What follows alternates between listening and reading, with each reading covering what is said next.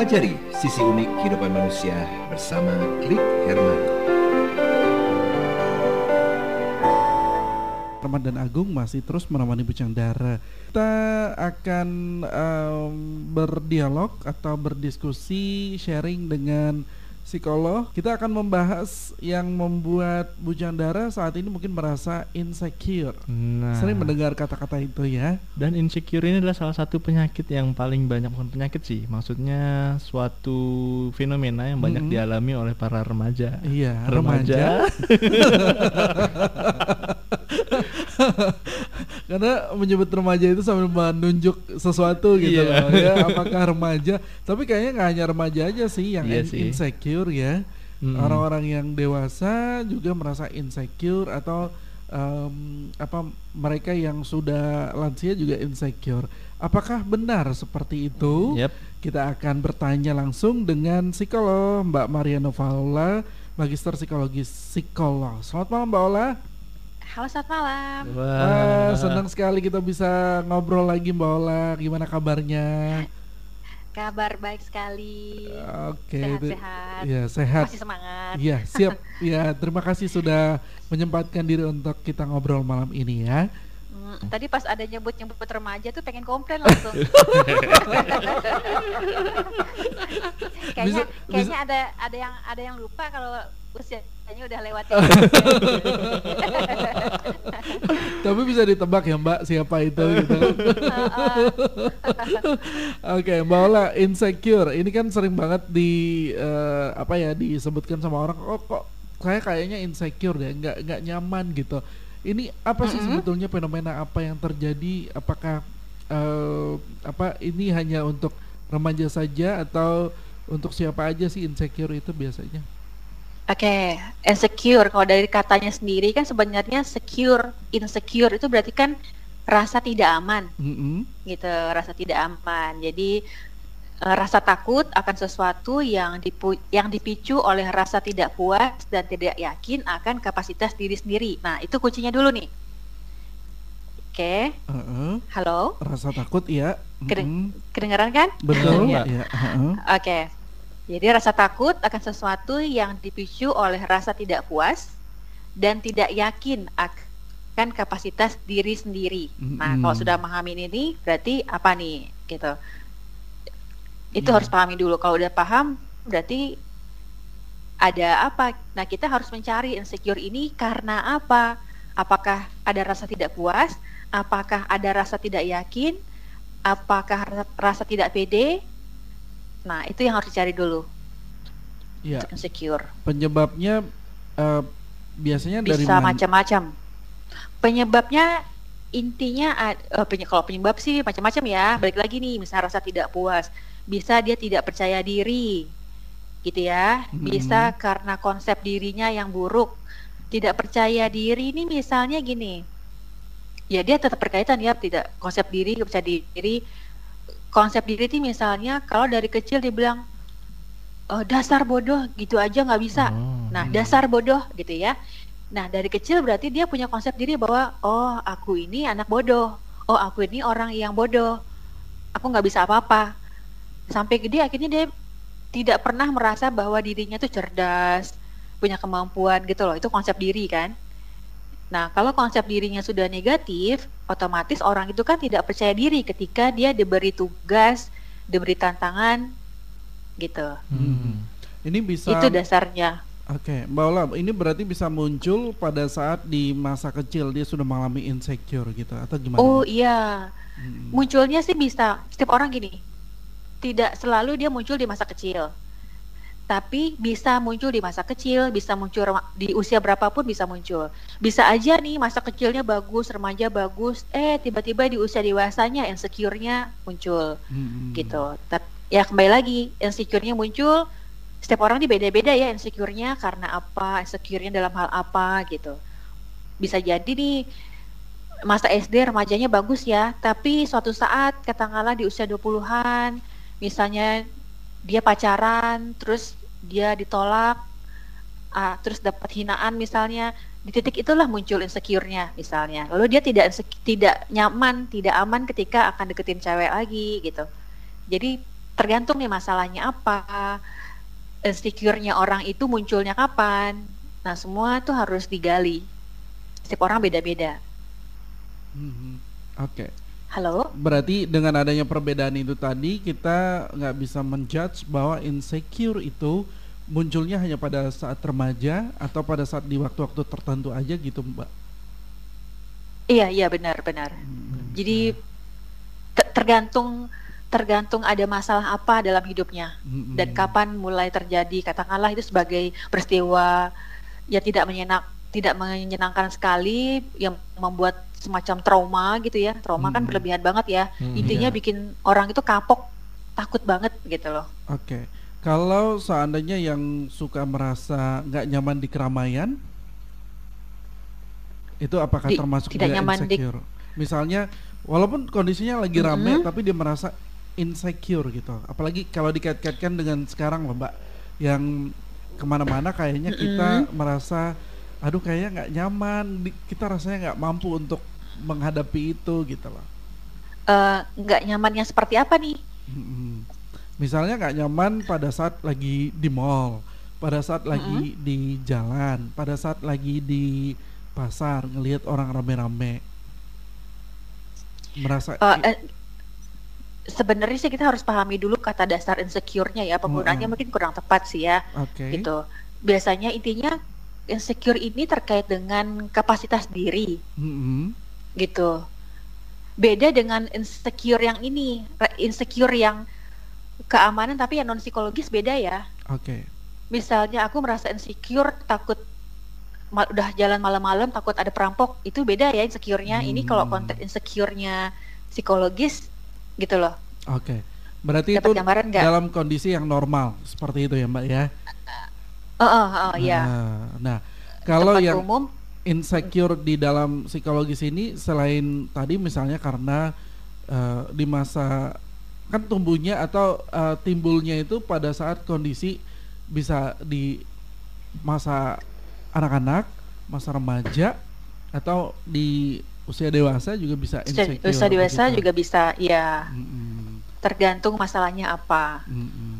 Mbak Ingat kalau kuncinya ya, kalau psikologis terkait kapasitas diri. Hmm, kalau misalnya gimana? perasaan insecure ini bisa dicegah nggak sih? Jadi eh, mungkin kata Mbak Ola kan tadi mungkin waktu dia masa kecil atau remajanya dia baik-baik aja nih, tapi Ya. eh, pas dewasanya ternyata dia mengalami perasaan insecure. Bisa nggak sih misalnya eh, dari awal kita sudah menerapkan hal-hal yang bisa mencegah perasaan insecure itu, tapi pertanyaannya apakah perasaan insecure itu bisa dicegah, Mbak? Bisa, bisa banget. Oh, Hmm. gimana tuh Nah. Cara mencegahnya ya? Yang pasti sedini mungkin ya kita melakukan pencegahan kan, artinya kan pembentukan karakternya harus kuat tuh. Mm-mm. Nah, katakanlah insecure ini di usia berapapun bisa ya, intinya sedini mungkin. Katakanlah insecure ini bisa macam-macam. Ada orang insecure untuk deketin cewek, itu kan berarti usia remaja, dewasa ya. Kalau anak SD kan belum nih, Mm-mm. paham ya? Iya. Nah, ada juga kalau insecure-nya anak-anak kecil kan beda nih. Dia insecure ketika untuk deketin temannya itu karena temannya orang kaya.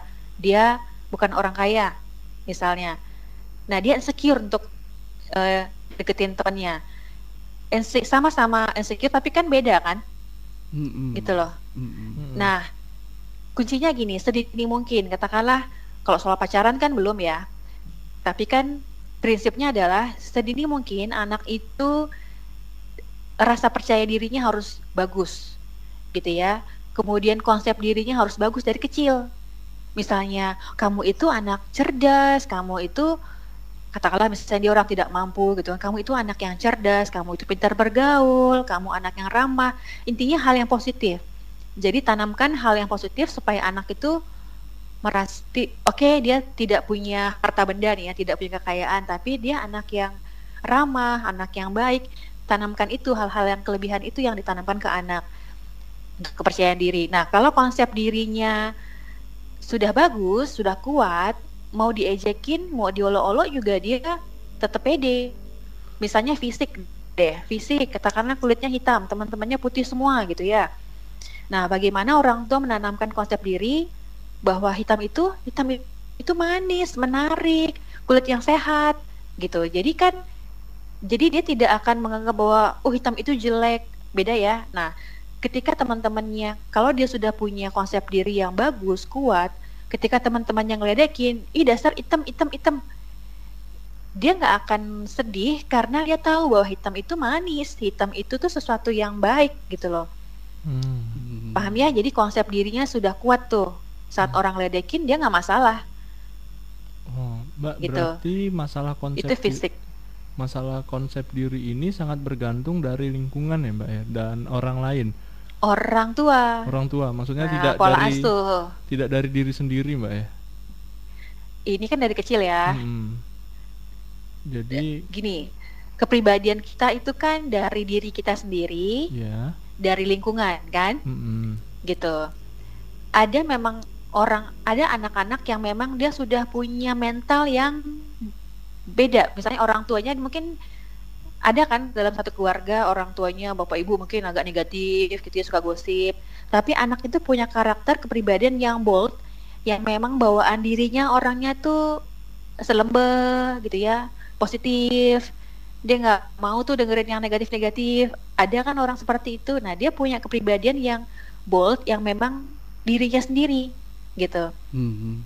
yang tumbuh memang dari dirinya sendiri. Nah, itu kan ya seperti itulah ya. Jadi eh, kepribadian itu kan dari diri sendiri dan lingkungan. Hmm, Gitu. mm-mm. Alangkah baiknya kalau sudah dari diri sendiri bagus, ditambah dari orang tua. Oh, gitu. Iya, iya. Berarti uh, ada faktor dari orang tua atau dari lingkungan dan ada juga faktor Mm-mm. dari dalam diri sendiri ya, Mbak ya. Dalam diri iya. Hmm, Mm-mm. Soalnya kalau misalnya dari kecil mungkin besarnya peran orang tua ya, Mbak ya. Iya, peran orang tua lah kepribadian sebenarnya. Dasarnya tuh di usia sampai 0 sampai 6 tahun itu. Hmm, mm, itu masa emas kepribadian kita itu tuh dasarnya di situ. Kalau dari anak lahir oe-oe itu lahir sampai umur 6 tahun kita bentuk dia dengan baik, percayalah dewasanya dia akan sehat, bagus banget karakternya, kepribadiannya Iya. gitu. Termasuk untuk eh, apa namanya agar dia tetap apa ya secure, tidak insecure itu pada saat di usia-usia itu ya Mbak ya untuk membentuknya. Eh, putus-putus gimana tadi? Iya. Termasuk Di pada usia? di usia golden age itu tadi kan dari 0 sampai 6 Iya, tahun iya. agar dia bisa secure dan tidak ada Apa kepribadian atau uh, perilaku yang insecure itu gitu dibentuk pada saat itu Iya ya. benar. Mm-mm. Iya. Cara Memang yang dilakukan Pembentukan kepribadian Oke. Iya, cara yang dilakukan agar dia bisa punya konsep diri yang tetap kuat itu seperti apa sih, Mbak? Eh, konsep diri yang kuat itu yang pasti balik lagi lingkungan. Bagaimana Hmm. kita menanamkan itu dan sering mungkin repetisi gitu ya. Ada menyampaikan yang positif dan repetisi diulang-ulang gitu. Ya kamu anak pinter, wah anak pinter, iya anak cantik gitu kan. Nah kalau misalnya katakanlah gini, eh kehidupan kan pasti ada up and down ya anak-anak ya. Kadang-kadang diledekin. Nah kepekaan orang tua nih ketika ngelihat anaknya kayaknya sedih ada apa nah nanya kan anak cerita di situlah ketika anak bercerita oh dia diledekin temennya nah kita lah yang harus mengangkat rasa percaya dirinya membuat konsep dirinya jadi positif nah tugas orang tua tuh di situ sebenarnya mendampingi anak kan tidak hanya sekedar sampai enam tahun nanti Hmm. selanjutnya di usia SD SMP itu kan pasti ada masalah-masalah baru karena dia akan berkembang juga Nah, tugas orang tua adalah mendampingi perkembangan anak, gitu. Jadi Hmm. jangan dilepaskan setelah enam tahun. Memang dasar pondasinya di situ, tapi setelah itu tetap dipantau terus sampai SMP. Apalagi SMP itu kan perubahan fisik, perubahan peran, jadi Hmm. banyak banget yang berubah. Kalau orang tua tidak mendampingi, anak tersesat dan dia masuk ke komunitas yang kurang baik, ya jadi nggak baik juga gitu. Ya. Mm-mm. Jadi kalau Bu Chandra sering merasakan insecure yang sering muncul, itu kira-kira apa sih penyebabnya? Tadi udah disampaikan juga oleh Mbak Ola ya. Ini bisa muncul di tidak hanya di usia remaja Mm-mm. tapi bisa di usia-usia tertentu yang eh, ternyata karena pengalaman juga ya yang membuat dia merasa insecure. Iya. Nah, Mbak Ola, Iya, halo. Iya. Insecure ini apakah berbahaya banget nggak sih kalau tidak segera ditangani? Insecure ini apakah Berbahaya. tidak apakah berbahaya? Mm-mm. Iya. Bagi kepribadian seseorang itu? Oke, em, istilah insecure ini sebenarnya untuk diseb- di untuk menyebutkan kondisi yang sudah di luar batas normal sebenarnya. Oh. Itu insecure. Gitu ya. Jadi kalau sekedar misalnya saya takut nih lewat jalan itu sudah malam jalannya gelap, takut ada perampok. Soalnya dengar-dengar tuh ada yang eh, misalnya ditodong misalnya. Mm-mm. Itu bukan secure, beda ya insecure-nya ya. Betul. Ah, Gitu. Itu cuma rasa tidak aman yang normal, tapi ini yang di psikologi ini insecure yang sudah batas yang sudah tidak wajar sebetulnya gitu. Yang katakanlah Ih, takut pulang sendiri, padahal nggak masalah pulang sendiri, gitu jalanan rame, Mm-mm. gitu. Nah itu Atau- sudah masuk ke insecure kan? Betul. Terus kalau misalnya pernah kecelakaan kemudian mengalami eh, nggak nyaman gitu pada saat misalnya membawa kendaraan tersebut gimana? Apakah Iya, itu termasuk kalau insecure juga? Kalau itu insecure-nya, iya insecure karena ya masuk trauma ya, punya trauma. Heeh. Yang sebenarnya, sebenarnya kan yang ngapain takut gitu loh? Yang ditakutin apa nih? Pernah kecelakaan. Iya. Kalau jalan, kalau saat ini dia jalan baik-baik, kan nggak perlu takut sebetulnya. Mm-mm. Iya kan? Ya Hmm. jalan aja pelan-pelan, nggak perlu ngebut, aman kan pasti gitu. Hmm. Tapi kalau sampai dia takut, ya itu masuk ke insecure. Oke. Berarti kalau sampai takut itu termasuk insecure ya? Takut nyobain motor lagi, nah itu udah insecure kan udah nggak Hmm. nggak wajar. Mm, termasuk tadi kan urusan percintaan misalnya pernah ditolak kemudian nggak nyoba-nyoba lagi itu termasuk insecure benar. juga ya. Iya betul insecure itu. Nah Oke. Nah, cara ada nggak sih kalau eh, kalau sudah ditangani gitu ya oleh eh, dia sendiri atau ini bisa bisa eh, apa namanya bisa dengan sendirinya nggak sih insecure ini kembali normal gitu, Mbak? Atau perlu ada tindakan-tindakan khusus? tindakan-tindakan khusus nih kalau misalnya dengan kalau di tingkat yang sudah berat banget ya, berarti kan butuh terapi psikologis nih. Mm-mm. Ya, tapi kalau masih yang insecure ringan, ya intinya sih, intinya orang yang mengalami insecure itu dia bersedia untuk mengubah dirinya. Itu dulu, ada kesediaan diri.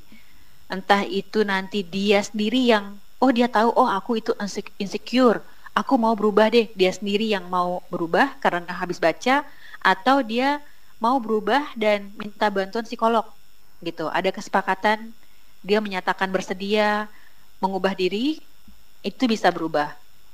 Tapi kalau orang itu ngerasa aku baik-baik aja nggak masalah, dia tidak pernah merasa dirinya bermasalah, itu akan sulit. Mhm. Oke. Gitu. Berarti intinya harus dari dirinya sendiri punya kesadaran begitu ya, Mbak? Ya kesadaran Oke. dulu dan kemauan untuk berubah, ada komitmennya, pernyataan. Mm-mm. Oke. Kalau sudah Bang. ditangani, kemudian eh, bisa nggak sih eh, perasaan insecure ini akan kembali lagi gitu? Oh bisa, bisa banget. Hmm, Jadi katakanlah dia sudah melakukan program terapi ya, iya. sudah terapi nih. Nah, kita ini ibarat mesin, mobil aja kalau udah bagus harus di-maintain kan? Iya. harus servis rutin. Sama dengan jiwa kita juga, kita sudah diobati nih, sudah sehat, sudah baik, udah lepas dari insecure-nya. Kita harus maintain sebenarnya, harus maintain dengan hal-hal yang positif, bergaullah dengan orang-orang yang positif, gitu loh. Kalau kita nyempung lagi bergaul dengan orang-orang yang negatif itu, ya kita akan ya balik lagi insecure gitu Mhm. kita harus bisa melihat mana lingkungan yang bikin aku secure, yang positif. Gini, lingkungan yang positif yang bikin aku bisa percaya diri yang mana, lingkungan yang negatif yang membuat aku tidak percaya diri yang mana. Dia menyadari itu, kemudian aku memilih untuk tidak ke arah yang negatif itu. Karena misalnya ketika kumpul sama orang negatif itu, orang-orang suka nyela gitu kan. Ah, dasar lu gitu kan. Ah dasar gitu aja nggak bisa. Alah lu kan emang kayak gini. Selalu negatif ya omongannya. Nah Mm-mm. tapi ketika dia bergaul dengan orang-orang yang positif ayo semangat dong kamu bisa kok kamu gini. Itu kan orang-orang yang optimis gitu ya. Nah intinya positif optimis. Nah orang-orang seperti itu akan membantu kita untuk jadi orang yang secure. Begitu. Hmm, Oke. lingkungan Di lingkungan. Berarti lingkungan itu sangat berpengaruh banget dengan eh, bagaimana cara kita memandang Banget. segala sesuatu gitu ya. Terus iya eh, Mbak Ola, ini Mm-mm. kalau misalnya dia kan eh, selalu insecure, kemudian sudah eh, mengikuti saran yang diberikan oleh para eh, ahlinya, misalnya sama psikolog, eh, terus ya ini sudah di maintain gitu kan, tadi kan harus di maintain gitu kan Mbak.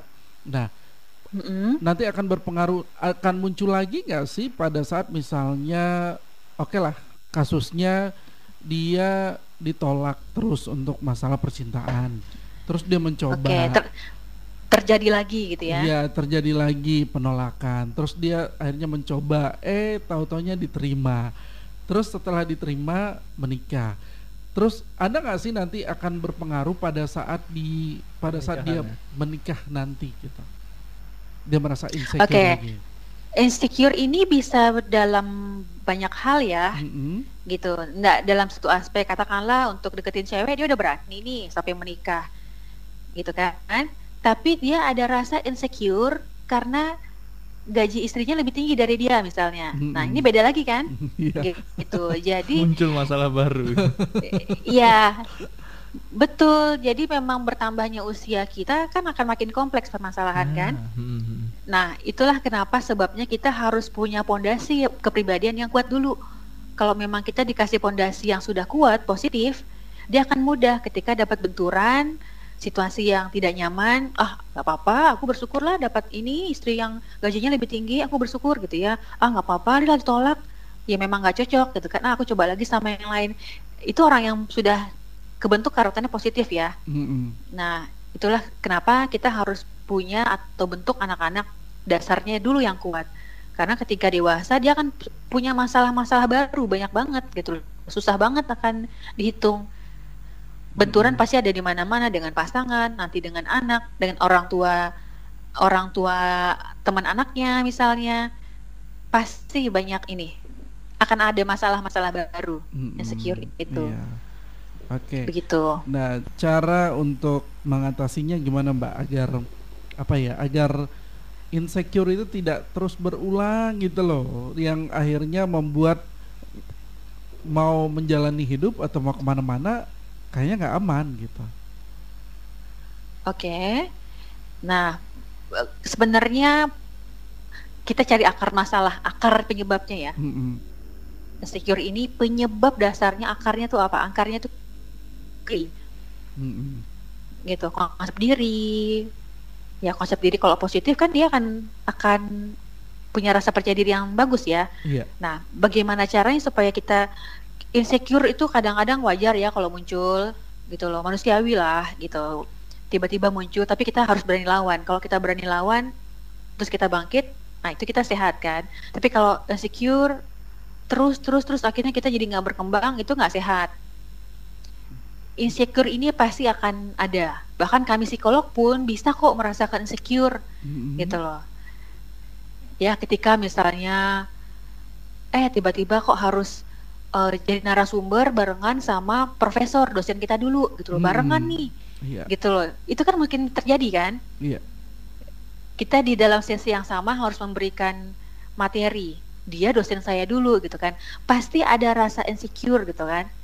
Nah, gimana caranya kita supaya jangan sampai ah saya batal aja ya. Itu kan udah parah tuh berarti insecure-nya. Hmm. sampai yang aduh profesor saya ya kalau gitu saya mundur deh nah itu kan berarti sudah bermasalah tapi kalau ketika dia insecure udah lah aduh gimana ya ketakutan wajar ya nggak bisa tidur berapa hari tapi akhirnya udah coba deh Eh, ya wajar lah kalau misalnya dia eh, lebih pinter kan itu kan misalnya atau saya kurang karena dia kan belajarnya lebih banyak misalnya ya nah itu kan kita mulai berpikir positif kan Iya. berusaha mem- memaknai sesuatu gitu loh.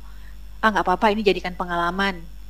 Jadi aku coba belajar dari cara si profesor itu ngasih materi bagaimana. Kalau dia Halo? ya aku bisa Iya. belajar dari dia Mm-mm. gitu. Halo, Iya, Iya, Mbak. iya, Mbak. kedengaran penjelasan Kedengaran, saya? Kedengaran, Mbak. Mm. Iya, jadi eh, Oke, Mbak Ola. Bagaimana caranya? ya, Ya Mbak Ola maaf tadi eh, agak sedikit putus-putus Mbak Ola dari studio kami. oke. Oh. Bagian mana nih dijelasin? Mau dijelasin ulang? Iya, boleh, Mbak. Boleh Mbak. Oke, intinya adalah bagaimana supaya kita tidak terus-menerus insecure, kita harus menyadari bahwa oh oke, ini saat ini aku lagi insecure nih. Mm-mm. Berarti aku harus melawan itu. Aku harus menanamkan pikiran yang positif.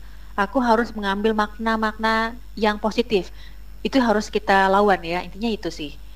Seperti yang saya contohkan dengan tadi kita harus harus ngasih materi barengan dengan dosen kita dulu yang sudah profesor. Nah, kita merasa tidak tidak nyaman gitu ya karena aduh lawannya nih udah udah gede banget nih. Nah, jadi kita coba untuk ambil makna, oke, saya ilmunya masih sedikit, nggak apa-apa, saya barengan ngasih materi, saya belajar dari orang itu. Nah, itu kan nilai yang positif ya, Mm-mm. itu kuncinya. Jadi kitalah yang mengatur pikiran kita untuk ke arah yang positif. Kalau kita mau positif, kita akan berkembang. Kita bisa lepas dari rasa insecure itu. Oke, berarti intinya ya tadi mau belajar berpikiran positif. Nah, untuk mengembangkan Iya. itu, Mbak, kan kan nggak nggak semua orang eh, bisa secara instan mau berpikiran positif begitu, Mbak. Istilahnya, oke, saya bisa, tapi kan tidak semuanya misalnya dalam kondisi-kondisi tertentu yang merasa nyaman, aman, tentram berada di situ. Atau gimana caranya kalau insecure itu tiba-tiba muncul padahal udah di udah dihilangkan sedemikian rupa dengan berpikiran positif gitu, Mbak. Insecure-nya tiba-tiba muncul. Mm-mm. Em, Ada nggak Oh, sih kayak ya? gitu gitu loh, Mbak, misalnya? insecure tiba-tiba muncul saya ngebayangin gimana ya bentuknya insecure tiba-tiba muncul Tiba-tiba Dari- insecure. seperti yang Tiba, ya awalnya misalnya percaya diri gitu, percaya dirinya tinggi, tapi tiba-tiba pada saat melihat situasi tertentu, kemudian dia merasa insecure, nggak nggak nyaman, nggak nggak aman gitu berada di situ, atau gimana gitu, Mbak? gini contohnya ketika contoh yang tadi ya yang ngobrol sama profesor contohnya ya Iya, misalnya seperti itu. dia udah pede nih udah udah siap tiba-tiba sehari sebelumnya dia batalin Mm-mm, berarti kan insecure-nya itu sudah berarti sudah perlu diterapi gitu loh mm-mm. sampai dia lalai dengan tugas gitu ya sampai ada relasinya yang rusak karena insecurity-nya tadi nah itu sesuatu yang harus diterapi tuh Mm-mm. jelas ya Iya, oke. gitu artinya kalau ini ketika insecure itu muncul dan menimbulkan masalah berarti itu itu harus diselesaikan Oke. tapi kalau muncul gitu aja nggak ngefek ke yang lain-lain misalnya ya itu normal masih wajar gitu Hmm. tiba-tiba nggak nggak pede sekedar nggak pede aja nih nggak apa-apa tapi kalau sampai nggak pede terus ngebatalin janji nah dan itu sering nah ini masalah Oke. gitu. Oke. Terapi yang dilakukan biasanya kayak gimana, Mbak? cara yang dilakukan gimana maksudnya Iya, terapi yang dilakukan katanya Kurang harus jelas perlu kalimatnya. Iya, kan perlu terapi gitu ya Mbak I- tadi. ya iya kan kalau sudah eh, misalnya sampai membahayakan orang lain, insecure-nya. Nah, kan perlu terapi. Terapi yang dilakukan itu seperti apa? Apakah bisa dilakukan oleh diri sendiri atau memang harus ada terapi khusus dari psikolog itu gitu? Oke. Nah, kembali lagi ke masalahnya. Insecure-nya ini yang seperti apa? Perilaku apa yang muncul? Apakah kecemasan? Apakah bermasalah dengan konsep diri? Mungkin konsep dirinya masih negatif.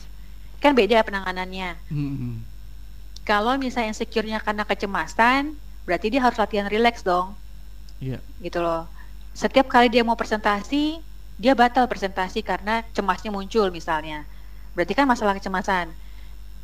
Gitu. Nah, intinya gini, kalau di psikologi itu terapinya bagaimana, itu tergantung permasalahannya apa. Hmm. Sama ada dua orang sama-sama insecure, tapi kan insecure-nya beda Hmm. gitu. Sama-sama mungkin nggak pede presentasi, tapi alasannya nggak pede tuh kenapa? Pasti beda. Nah itu harus dicari. Mungkin yang satunya karena dia nggak menguasai, atau yang satu dia nggak pede kalau orang ngeliatin badannya dia gendut, kan Hmm. beda nantinya. Hmm. Nah penangannya kalau misalnya yang gendut berarti konsep dirinya dong yang diperbaiki, Bo- body image namanya, Oke. citra dirinya diperbaiki. Hmm. Kalau yang tadi dia nggak pede karena dia nggak mampu, nggak mampu ngomong depan umum misalnya public speakingnya dong yang diperbaiki. Nah kan berbeda nih, begitu. Jadi memang harus cari dasarnya dulu. Terapi psikologi itu begitu prinsipnya. Oke. Harus Berat- nyari akarnya nih, Oke. Penyebab insecure-nya apa. Iya, berarti dibutuhkan kejujuran dari si seseorang itu dia insecure-nya apa gitu sebetulnya ya, gitu ya, Mbak. Nah benar banget. Hmm. Makanya tadi saya bilang kalau mau berubah, mau di terapi harus ada kesediaan dari yang bersangkutan untuk Iya, Mbak. Heeh. membuka diri, menceritakan masa lalunya, semua harus ada kesediaan. Mm-mm. Semakin dia terbuka, semakin dia bersedia, itu akan makin bagus untuk dirinya. Mm-mm. Oke. Berarti Eh, dengan baik pokoknya, iya, kooperatif ya. kooperatif dengan si terapisnya. Oke. Benar. Tapi pada prinsipnya untuk itu sangat sangat mempengaruhi. Oke, untuk insecure ini sebetulnya bisa diatasi ya, Mbak. Bisa. Bisa diatasi ya. Walaupun sudah berkali-kali misalnya dia melakukan terapi ke psikolog, itu tetap Mhm. ada kemungkinan insecure-nya kembali ya. Biasanya bukan hal biasanya sih bukan hal yang sama, Oke. tapi insecure dalam hal yang lain. Mm-mm. ada kemungkinan muncul tapi tidak seberat yang sebelumnya. Biasanya kalau udah terapi dia akan lebih baik, sudah punya kemampuan yang lebih baik. Kalau terapinya tuntas ya. Mm-mm. Iya. Mm-mm. Oke. Nah, Mbak Ola, karena waktu kita sudah pukul 8, apa sih yang Oke, ce- cepet banget ya. Iya, kerasa apa sih yang memang. harus dilakukan pada saat misalnya kalau Bu Jandara tiba-tiba atau selalu merasakan insecure yang sering muncul? Oke, apa yang harus dilakukan? Tapi saya mau jelaskan, tekankan dulu bahwa teman-teman harus paham dulu nih yang dimaksud dengan insecure apa. Mm-mm. Jadi ini perasaan tidak aman yang yang nggak logis lah ya, yang sebenarnya nggak nggak perlu dicemaskan, nggak perlu ditakutkan, gitu loh. Itu insecure. Kalau sekadar cemas-cemas yang normal, aduh aku takutnya presentasi belum belajar, itu kan wajar, Iya. gitu ya. Belum masuk yang secure sih sebenarnya istilah psikologinya, gitu. Kok saya ngeblank ya tadi ngomongin apa? Pertanya- Pertanyaannya apa? Ulangi dong. Aduh, mohon maaf, Mirsa. Apa sih yang harus dilakukan? corona. Apa yang harus dilakukan kalau Apa yang harus dilakukan? Eh, iya, kalau seandainya Bu Jandara tiba-tiba merasakan insecure yang sering muncul. Tadi kan Mbak Ola eh, mengatakan bahwa insecure itu ya konsepnya itu eh, pada saat orang mengalami kondisi yang merasa tidak nyaman tapi pada saat kondisi yang tidak normal. Oke, biasanya Heeh. nih untuk kalau sebelum ke psikolog, coba deh untuk self talk yang positif. Misalnya kita ketika kita takut, kita ketika kita tidak nyaman, jadi kita bilang ke diri kita, misalnya, olah bisa, olah bisa, olah pede ya, olah pede ya, gitu loh. Jadi harus ngomong ke diri kita sendiri, oke kamu tuh kamu tuh cantik, kamu tuh pintar, aku tuh pintar, aku pintar gitu loh. Aku bisa, aku bisa. Aku pasti berhasil kok presentasinya. Aku pasti bisa meyakinkan kok. Jadi kita harus self talk, ngomong ke diri kita sendiri yang positif. Kita lawan gitu loh. Mm. Meskipun tangan kita udah keringet dingin, udah mulai sakit perut, ayo olah bisa, olah bisa, olah pasti berhasil dong, oh berhasil. Nah gitu, jadi berulang kali kita uh, katakan ke diri kita. Atau cara lain relaksasi, kalau bisa relaksasi, tarik nafas, fokuskan ke yang hal positif gitu ya. Alihkan pikiran kita dari hal-hal yang negatif tadi. Mm-mm. Misalnya, aduh aku takut nanti kalau salah ngomong di sana gimana? Aku nanti kalau ditolak bagaimana? Nanti kalau diketawain bagaimana? Itu kan pikiran yang negatif ya. Iya. Nah, alihkan pikiran itu ya ke hal yang positif. Gitu. Intinya alihkan dulu, self talk dilawan. Oke. Kalau sudah udah merasa self talk sudah dilakukan, relaksasi sudah dilakukan, jalan-jalan ke mall untuk ngilangin rasa insecure tadi gitu ya, mengalihkan pikiran sudah dilakukan, berarti memang solusinya harus ke psikolog. Berarti ada kondisi yang memang sudah berat dan harus ditangani dengan serius. Hmm, Oke, jadi alternatif terakhir harus ke psikolog. Iya betul. itu alternatif Lebih- terakhir dan paling sebenarnya tepat kayaknya. Paling tepat Sebenarnya- kayaknya. tidak sebenarnya tidak harus terakhir ya, lebih cepat lebih baik kan ya. Iya, Gitu. benar. Karena Ah, biasanya untuk kesehatan jiwa itu agak susah tepat. dideteksi, Mbak. Gimana? Karena untuk kesehatan jiwa itu kan agak susah didetek. Orang biasanya menganggap ah itu normal, oh itu biasa aja misalnya. Tetapi Nah, ternyata itu sebenarnya iya. itulah gunanya konsultasi. Jadi orang kan taunya kalau ke psikolog itu gila, berarti kan sudah yang sakit ya. Nah, justru itulah kita ada prevention, jadi konsultasi itu. Jadi saya mau nanya Bu, saya ini sehat nggak gitu loh? Kejiwaan saya seperti apa? Sudah sehat nggak ya? Saya begini-begini tuh sehat apa enggak? Normal normal apa enggak? Gitu. Jadi Oke. kayak kita mau cek tekanan darah Iya. Dok, saya mau cek tensi saya nih, normal apa enggak? Nah, gitu loh. Sama sebenarnya dengan jiwa. Oke. Oke, sayang sekali waktu kita sangat terbatas sudah pukul 8. Kita harus menyudahi perbincangan kita malam ini, Mbak Ola. Oke. Terima kasih Sama-sama, sudah terima kasih juga. berbicara bersama kami Hmm. di Klik Herman.